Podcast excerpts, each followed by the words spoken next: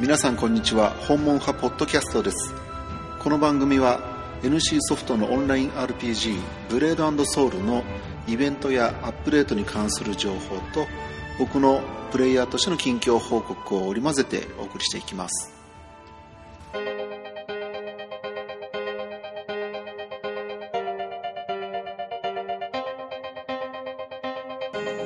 2016年10月12日水曜日第14回目の配信となります本門派ポッドキャストです。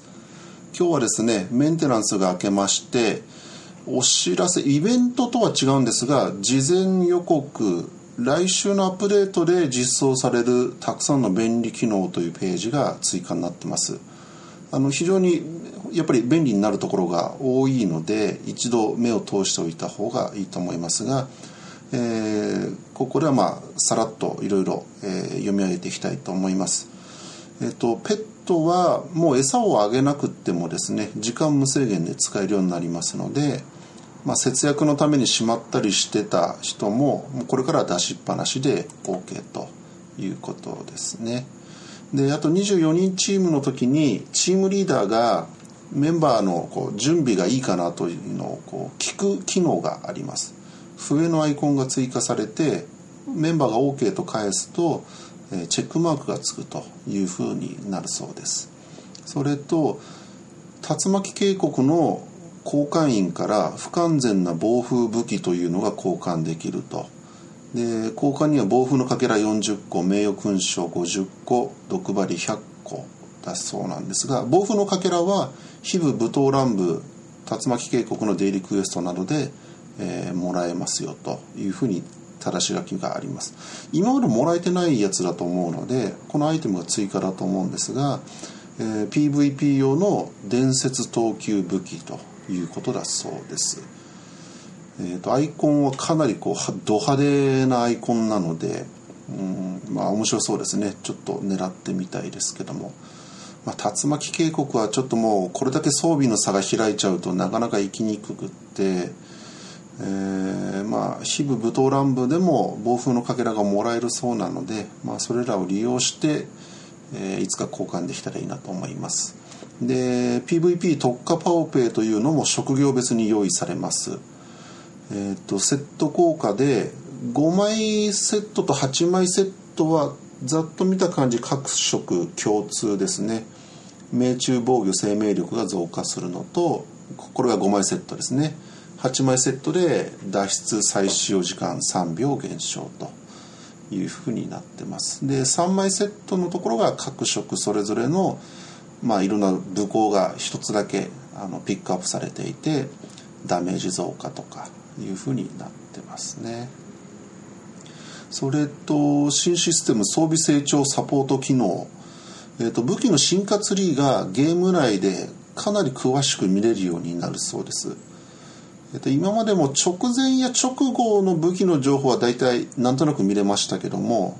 それでもまあ必要な材料までは分からなかったですよね、まあ、次のやつは当然分かりましたけどもこれからは、えー、っともう本当に武器最初から最後までの進化ツリーの中でどの段階のものも材料確認とやれば必要なものが見れたりですね。あとまあ武器そのものの攻撃力がどのぐらいなのかというのも全部表示されるようになってます。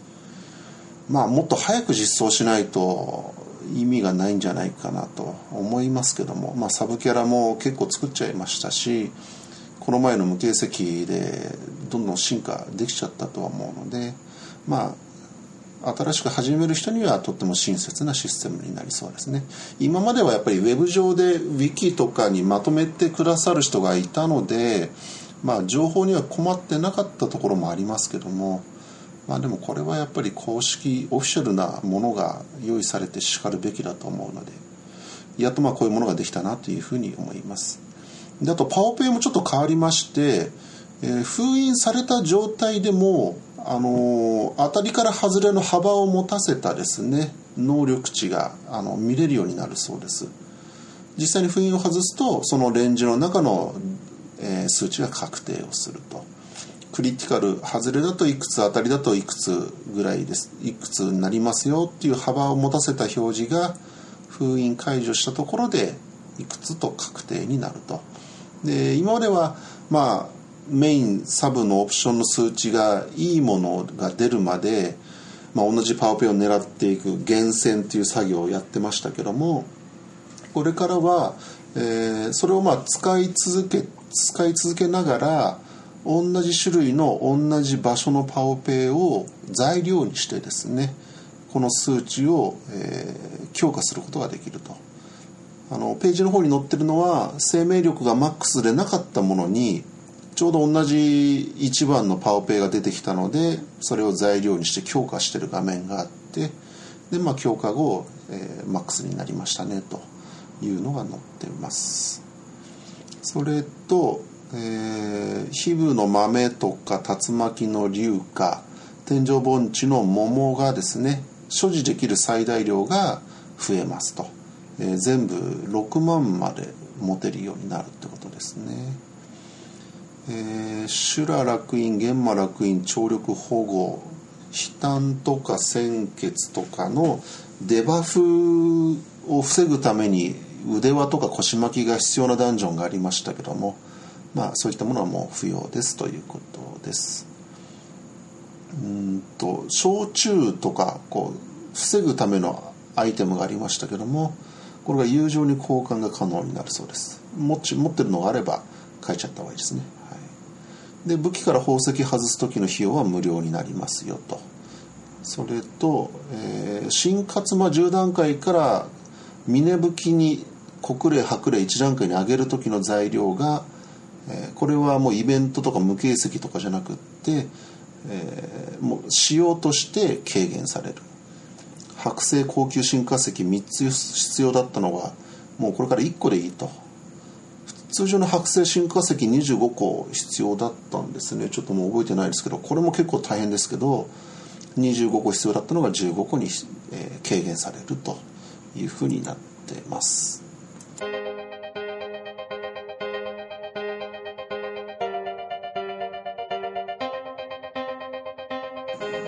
ちょっと一気にいったので一呼吸入れさせてもらいましてあと2つ載ってます。一番まあ嬉しいなというか幅広い人にやっぱりメリットになるのはあのー、ここにですね25個だと思うんですね。ニシロヤと、うん、25種類のアイテムについて取引不可だったものをアカウント専用にしますと。これはつまりアカウント内のメインキャラサブキャラの間で郵便であのやり取り送ることができますよっていうことなんですが武神の塔の武神杯とか行孫杯あとは表層湖冬祭壇の冷たい玉や牧歌の羽あとは印象関係ですね帝国軍経天名とか霧霞の森の武林名根天教の印象自警団諸角団の印象まあ、こういうのが全部勢力印象もそうですね。アカウント共有可能と。新機能の結晶は門牌衣装の材料で必要ですけども。あとは悲嘆の花のかけらの状態のものもアカウント共有ですね、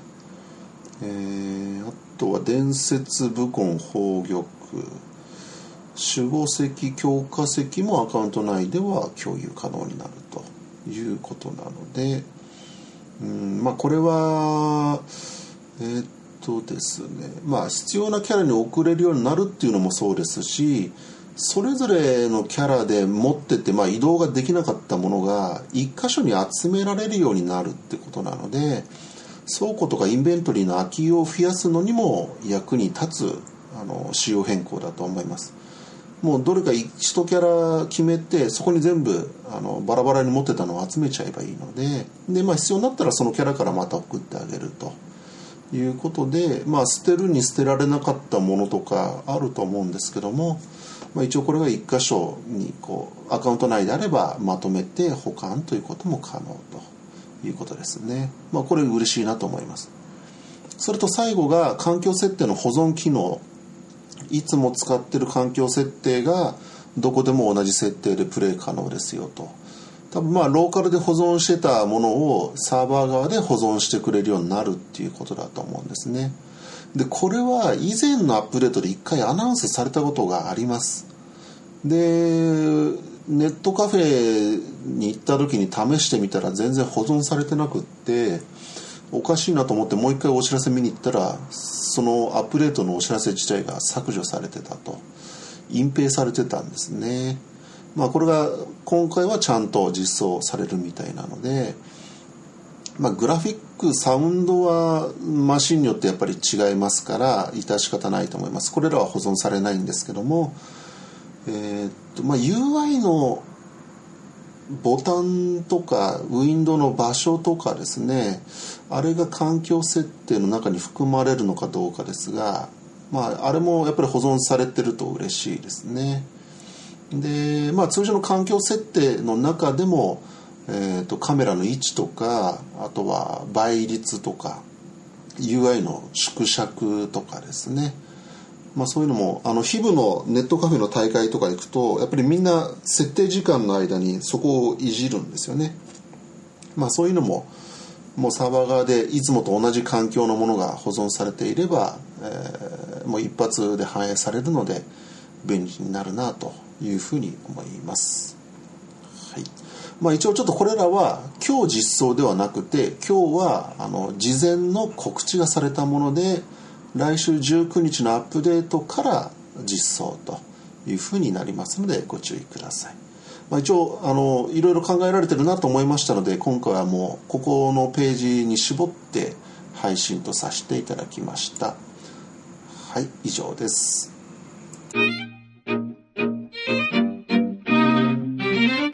今回の放送は以上になります。最後まで聞いていただきましてありがとうございました。